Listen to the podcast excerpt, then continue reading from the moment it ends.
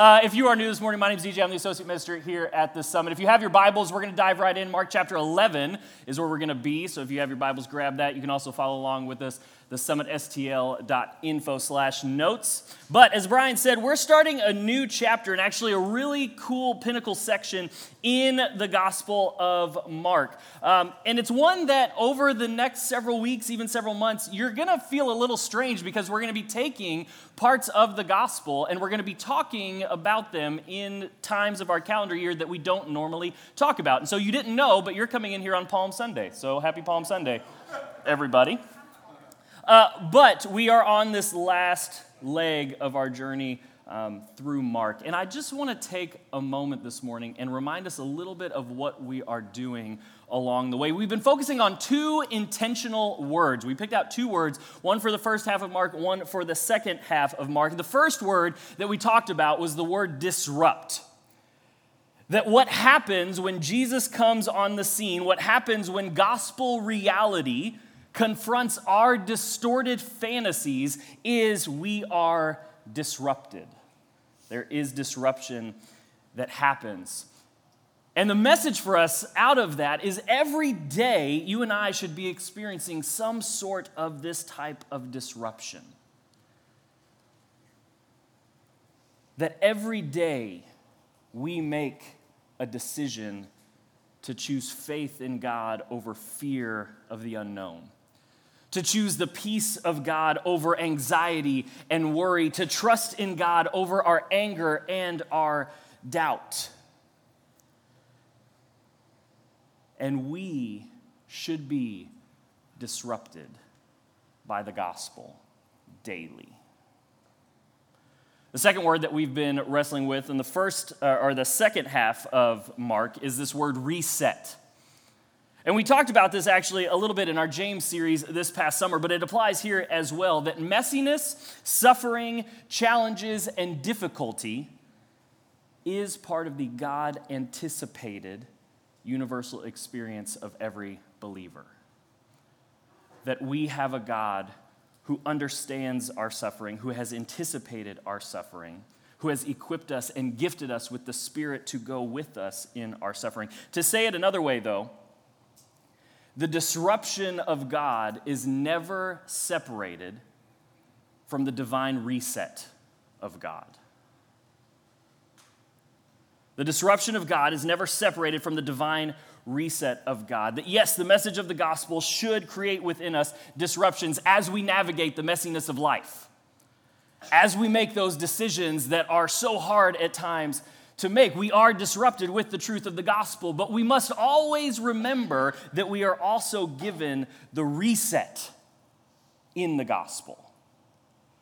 That one of the beauties about how God leads us is that He doesn't lead us into a place of wandering and leave us alone there. That even when you go back and when you look at the Israelites, who were very much disrupted, find themselves wandering in the wilderness, that God is there resetting them in the message and truth of who he is.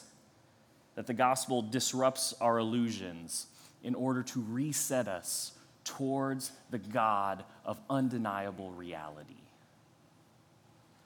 And so that's kind of where we are continuing to navigate. And so I pray this morning that through the Holy Spirit that we would continue this process. That we would continue to allow ourselves to come in here and to allow ourselves to be disrupted by the truth of God's word so that we can experience the divine reset of God's beautiful and majestic reality. And so, with that said, let's read our passage this morning. Mark chapter 11, starting at verse 1 says this Now, when they drew near to Jerusalem, to Bethphage and Bethany at the Mount of Olives, Jesus sent two of his disciples, and he said to them, Go into the village in front of you, and immediately as you enter it, you will find a colt tied, on which no one has ever sat. Untie it and bring it. And if anyone says to you, Why are you doing this? say, The Lord has need of it, and will send it back here immediately. And they went away, and they found a colt tied at the door outside in the street, and they untied it. And someone who was standing there said to them, What are you doing untying the colt? And they told them what Jesus had said, and they let them go. And they brought the colt to Jesus, and they threw their cloaks on it, and he sat on it. And many spread their cloaks on the road, and others spread leafy branches that they had cut from the fields. And those who went before and those who followed were shouting, Hosanna!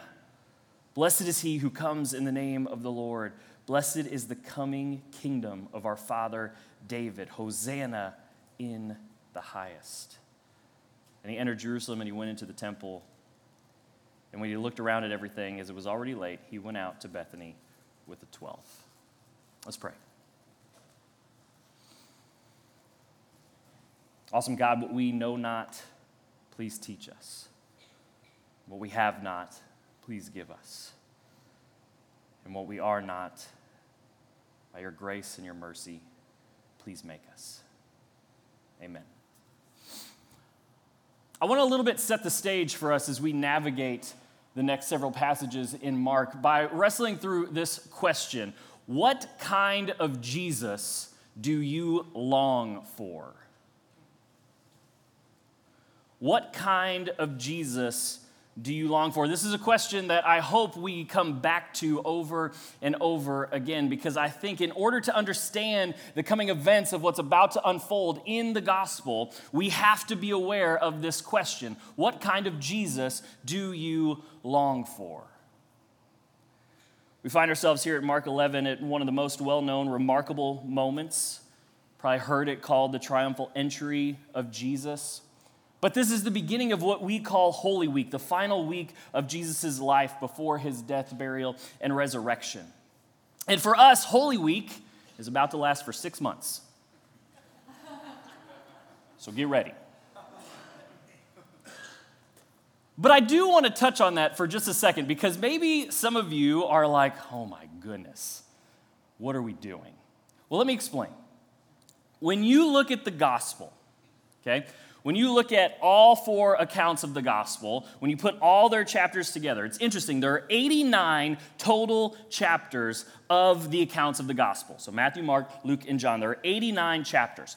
Four of those chapters, so roughly 4.5% of those chapters, cover the one year period leading up to the birth of Jesus right? That period around the birth of Jesus. 55 chapters, 62%, cover his three years of ministry.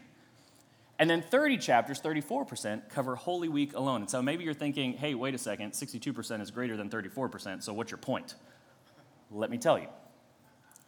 When you break that down at to how much uh, content, how many chapters are given to each day of Jesus' ministry, the gospel writers give 80 times more focus in the final week of Jesus than in his three years of ministry. 80 times. Which should make you ask, why? And I think there's a, a, lot of, a lot of reasons that we could go here, but I think this is the one I want us to really grasp onto as we start this last leg of Mark is that there is no gospel apart from the cross and the empty tomb. There is no gospel across, uh, uh, uh apart from the cross and the empty tomb. And the gospel writers, when they are writing the accounts of Jesus, when they are looking back and, and thinking back to what Jesus did and what he taught and everything they experienced, they see the importance of what is about to unfold in this final week. What Jesus does in this next week, leading up to the cross, at the cross, in his burial, and in his resurrection, will define everything that he did before that. So, are we going to spend a while here? Yes, because we should. But we have to be careful we have to be careful. And here's why. I want us to be careful with this passage this morning and going forward because while we are about to tackle some very familiar passages for a lot of people, it's very tempting to read into those moments then with what we know is happening now. Okay? Wrestle with that for a second. It's, it's very easy and it's very tempting, and at times we should read into then what is happening for us now. We have to look at what's unfolding as it's unfolding before we look at it backwards. So I think for us, while we wrestle with the question, what type of Jesus do we long for, we have to start with, well, what kind of Jesus were they longing for? What kind of Jesus were they longing for? And I would argue that when you look at all four accounts combined, that there are four main groups of people that are present around this time. And what I want to do is I want to look at what were each of those four groups longing for. And as we do that, what I want to challenge you with is how does that relate to you? How have you maybe experienced or come into contact with similar longings for these kinds of Jesuses? All right, so the first one that I want to look at is the crowd. And I would say that the crowd was longing for a provisional Jesus. The crowd was longing for a provisional Jesus. As they've been journeying through with Jesus, as, as Mark has sat down and he's, he's written down the events that have happened, there's something interesting that we've come to know about the crowd. Is that this is a group of people that gets really excited when Jesus does something awesome.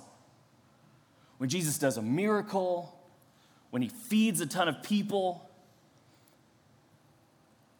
But this is also the group that tends to leave when Jesus starts to say the hard truths. This is, this is the group that they, they want to see Jesus meet what they think their needs are, which is why we see them over and over again. The crowds brought all of their sick to Jesus so that what? So that he could heal them. And here's what's awesome most of the time, Jesus does in his grace, in his compassion, he would heal their sick. He would provide for their needy. However, when he would begin to teach the messages that were hard to hear, that were hard to understand, that were a little bit outside of the realm of their own comfort, the crowd would begin to melt away. This is a group of people that they were longing for a provisional Jesus. Jesus, give us what we think we need. The second group of people are the Pharisees.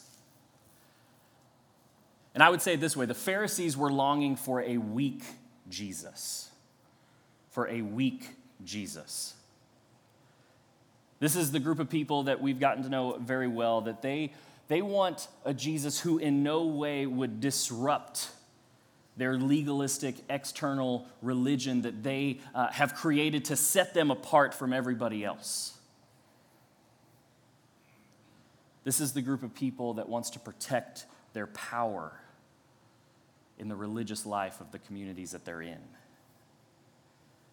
And what's interesting about them is where do we usually see them? We usually see them hanging around the outside. And what are they doing? They're watching. But why are they watching? So that they can take him down.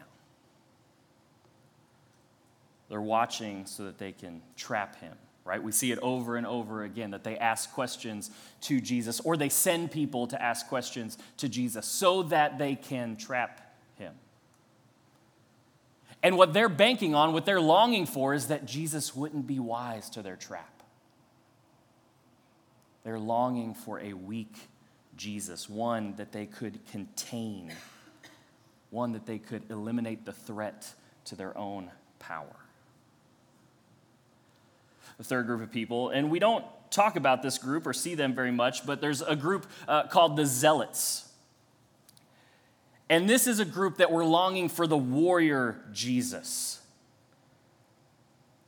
A group that, as I said, we probably uh, we don't hear a lot about, but you can imagine they're always there, keeping an eye on things. We've got a, a disciple who is a zealot, right? So he's there. But because this group their longing, their mission is to overthrow the Roman occupation. To get rid of everything Roman, to get rid of Rome's hold on Jerusalem, on their holy land. And what they're longing for is for warrior Jesus to come in and to establish his earthly, physical kingdom right then, right there. Jesus, get rid of everything that we don't like and establish what we want. And then the last group of people, the one that we've gotten to know pretty well the disciples. The disciples are tricky. Because as we've talked about, they've had moments of, hey, yeah, I think you're getting it. And then they've had moments of, never mind. And I was wrestling a lot actually this week when I was trying to figure out, well, what is their real longing? Why do they keep kind of going back and forth? Why do they have these bright spots, but also these kind of weaker moments? What is really going on? And I think that one of the things at the heart of it is that they're longing for a positional Jesus. They're longing for a positional Jesus. And here's what I mean by that that they are excited by the fact that they are connected and in close proximity to somebody of power and authority so that they can also experience and have some of that same power and authority. What they want in this type of positional Jesus is for Jesus to declare what is right, what is good, and what is fair, and what is just according to their point of view. Not according to God's point of view. What they want is no, you say this is right, this is wrong. Don't let the children come. That's not right. Tell these people to quiet down. That's not right. They want this positional Jesus that will put forth their agenda that will uphold their position. And even though they walked with him for the last three years, they still haven't grasped the true mission of what Jesus came to do. And this list could go on and on, but I want to give us a little bit of context on why we're talking about this. What type of Jesus, what kind of Jesus do you find yourself longing for. So let's spend the remaining part of our time talking about our longings for Jesus.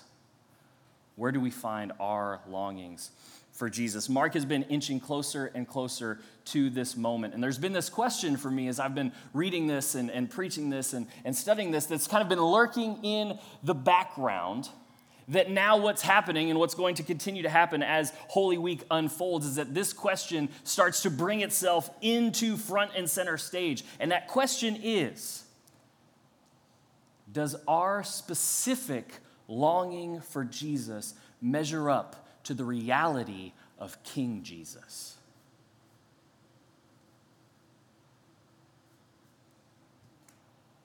Friends, we should long for Jesus. We should desire things that Jesus has embodied. We should desire the disruption and the reset that the life, ministry, the death, the resurrection of Jesus brings. But the question that we always have to ask ourselves is does our specific longing for Jesus does it measure up to the reality of King Jesus.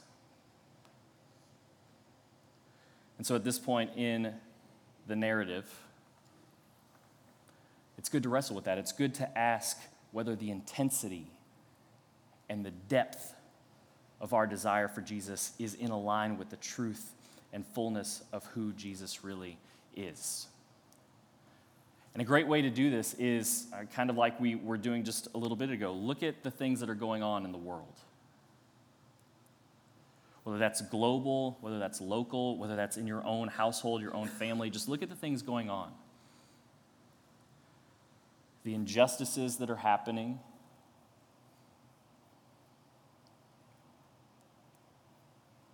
What do you long for Jesus to do?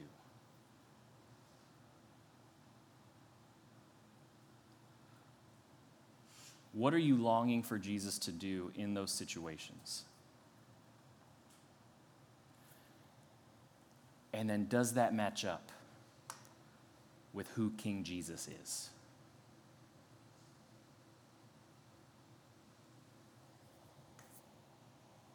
When I was a kid, I, I, hated going to the doctor. For the record, I've never met a kid that loves going to the doctor. But was a kid, I, I hated going to the doctor, but um, I latched on to something at the doctor's office, and I think most doctor's office uh, in the 90s had these. Do you, do you guys remember Highlights magazines?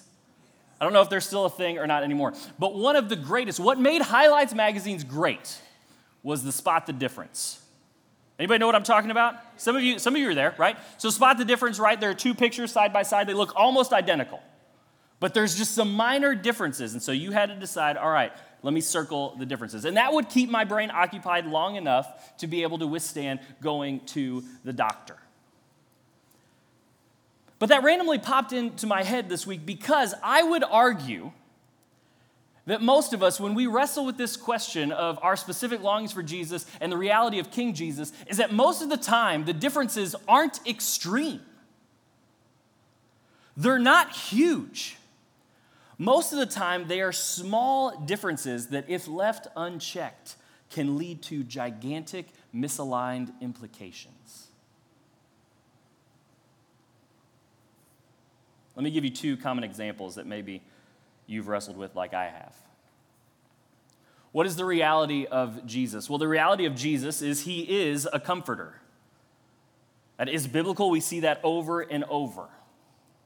Okay, well, how does our longings for Jesus as a comforter look like? Well, sometimes what that could look like is that we believe that Jesus should just shelter us from all the hard realities of life.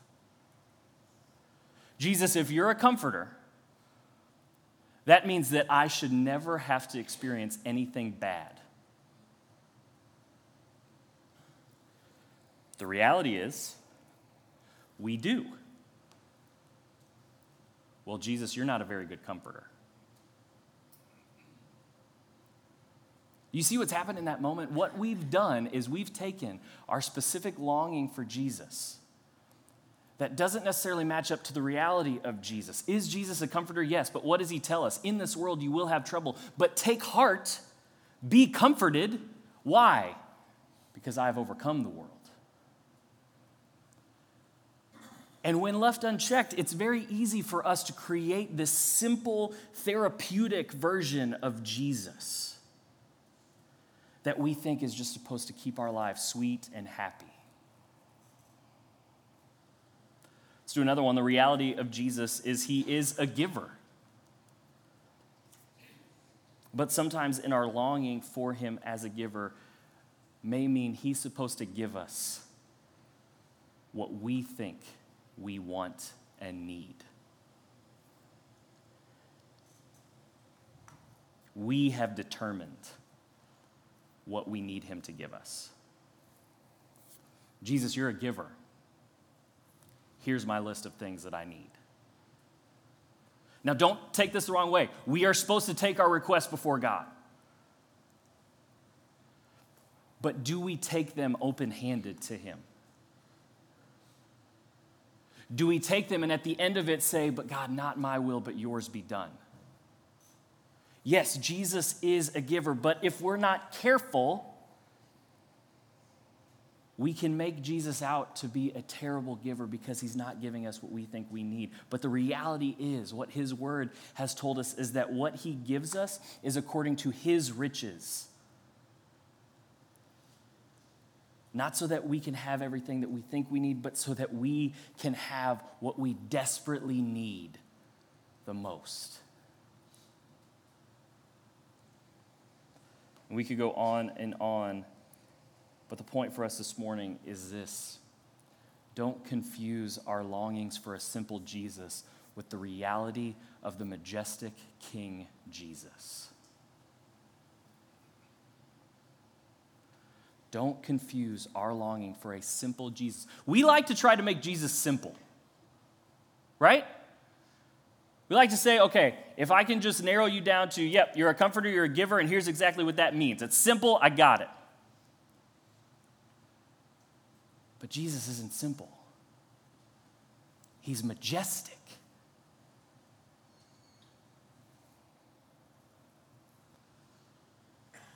And it's really easy for us to miss the majesty because we're scared of the unknown.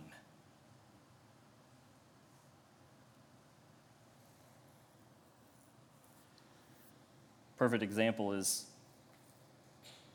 toward the end of this passage in verse 9 and 10.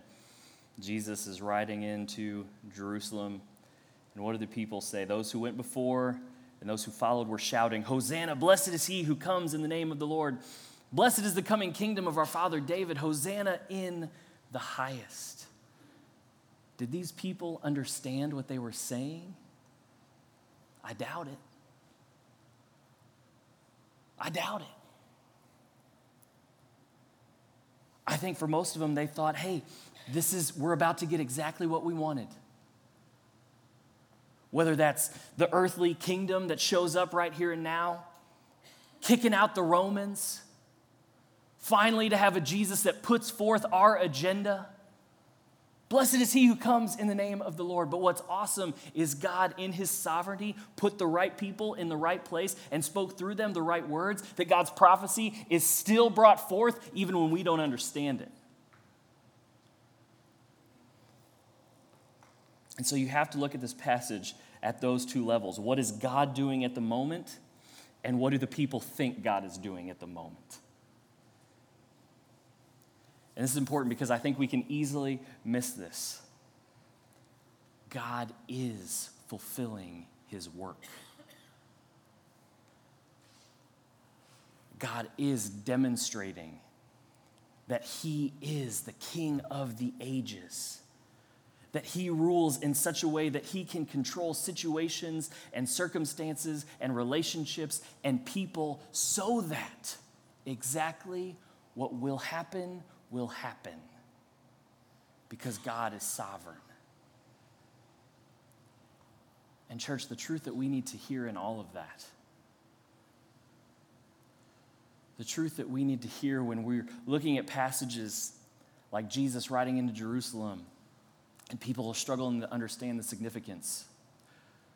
When we look at the passage of Jesus going to the cross and the disciples extremely confused at what's happening when Jesus put into the tomb and people going about back to their old lives thinking, well, I guess that wasn't it. What we can't forget in any of those moments is that God's majestic reality will never surrender to what our expectations are. The majestic kingship of Jesus will never surrender to our simple longings for a simple Jesus.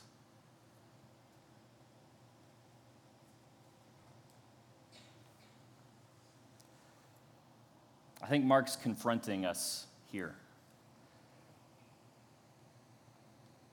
And I think what he's confronting us with is that identity the identity of King Jesus, the Savior.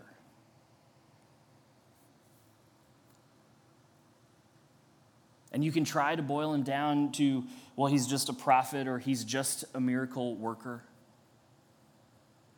We do this all the time. People have done this all the time. We create this Jesus in our own making. Right? I mean, eh, just, just think about it for a second.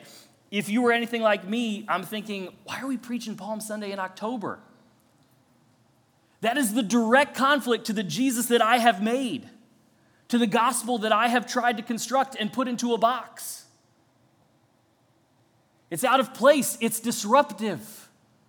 But why? So that I can be reset toward the true message of the gospel, to the true identity of King Jesus, the one that must be honored as nothing less than the King of Kings and the Lord of Lords.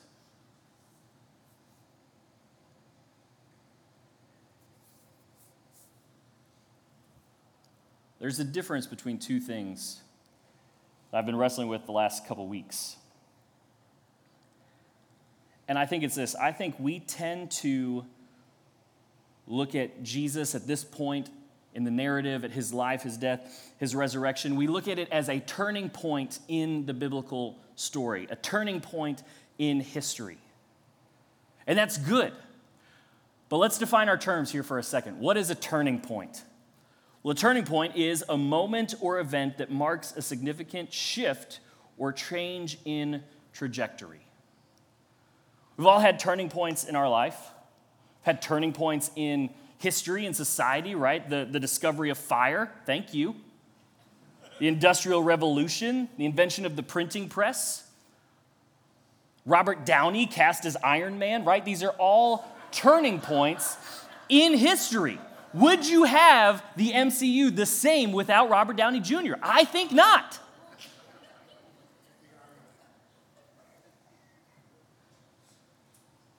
Yes.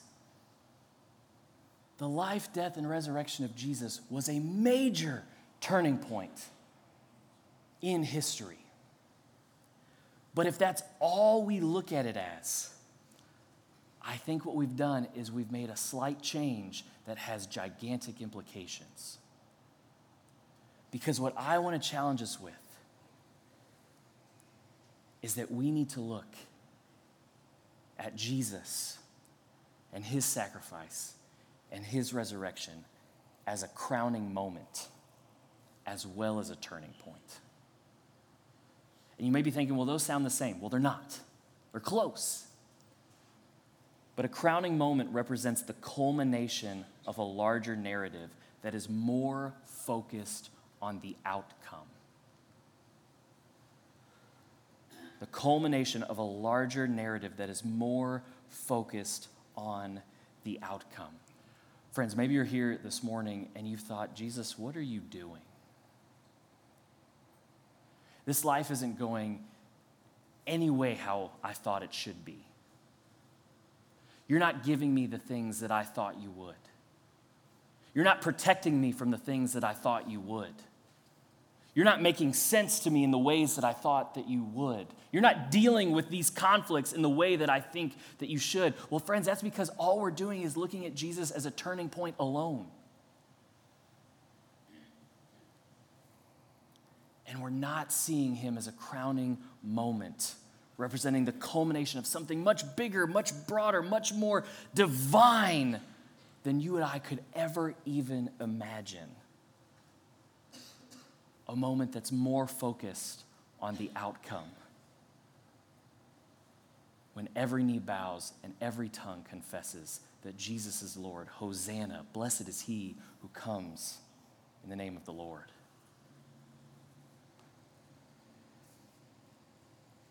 Friends, what I want you to hear is there is a greater kingdom than your own. There is a greater kingdom than we could ever create and there is a greater king than you.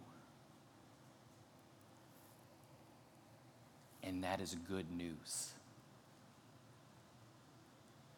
That is good news because Jesus marching into Jerusalem signifies a turning point in history, but a crowning moment in the cosmos where the culmination of God's sovereign plan of redemption will unfold. And God's disruption is accompanied by this cosmic reset that God has been orchestrating from the beginning. So, church, I asked you, is this the Jesus that you long for? The one who comes in the name of the Lord? Let's pray.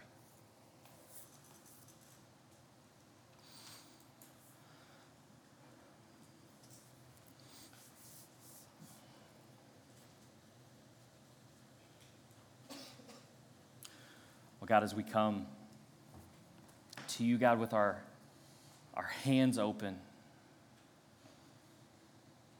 God, with our ears that desire to hear, with our eyes that long to see, God, would you show us the reality of who you are? God, that so often we confess, we try to make you into things that you're just not to simplify you in ways that give us a distorted picture of you as king and of your kingdom. And so, God, would you, in your grace and your compassion and your mercy, through the power of your Spirit, God, would you continually reveal yourself to us as the true majestic King that you are? One that has not called us to an easy life, but one who has promised us a victorious ending.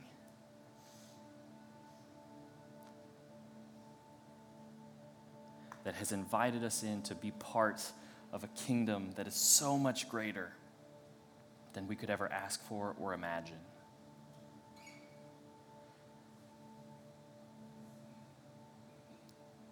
So, God, may we, as your people, as your body, God, may we cry out every day, Hosanna.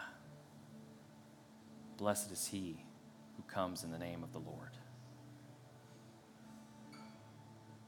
The only name that saves. Amen.